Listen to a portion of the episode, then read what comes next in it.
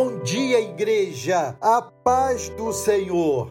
Tenho uma palavra para o seu coração na manhã desse dia, totalmente fiado naquele que é fiel e nos cobre com a sua promessa. Essa afirmação chega a nós na Epístola aos Hebreus, capítulo 10, verso 23, onde lemos: Guardemos firme a confissão da nossa esperança, pois fiel é aquele que fez a promessa. Nossa esperança é o Senhor Jesus Cristo, o qual confessamos todos os dias, desde a primeira vez. Por intermédio dele, Deus nos faz a promessa mencionada nesse verso. A promessa é,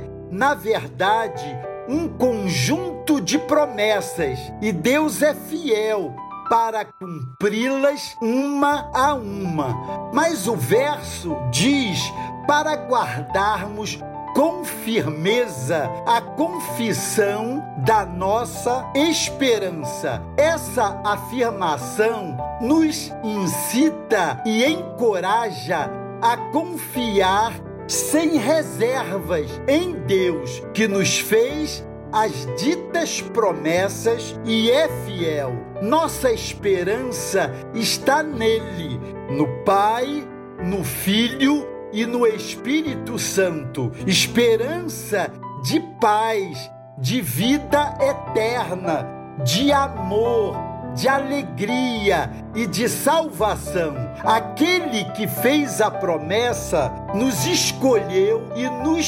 chamou à fé. Fomos eleitos por Ele em Cristo inteiramente pela graça e mediante a fé.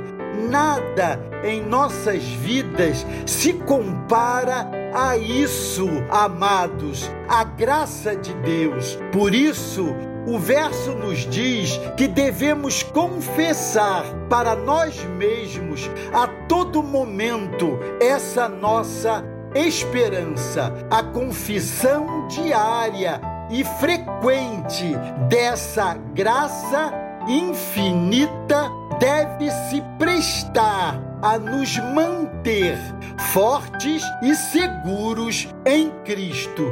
Deve nos dar alento e força para viver e deve nos trazer paz e tranquilidade em relação ao presente e ao futuro. Por fim, seguremos bem firmes essa palavra de sabedoria e promessa que deve nos inspirar, extraída da Bíblia Sagrada. Mas, como está escrito, as coisas que o olho não viu e o ouvido não ouviu e não subiram ao coração do homem são as que Deus preparou para os que o amam. 1 Coríntios, capítulo 2, verso 9.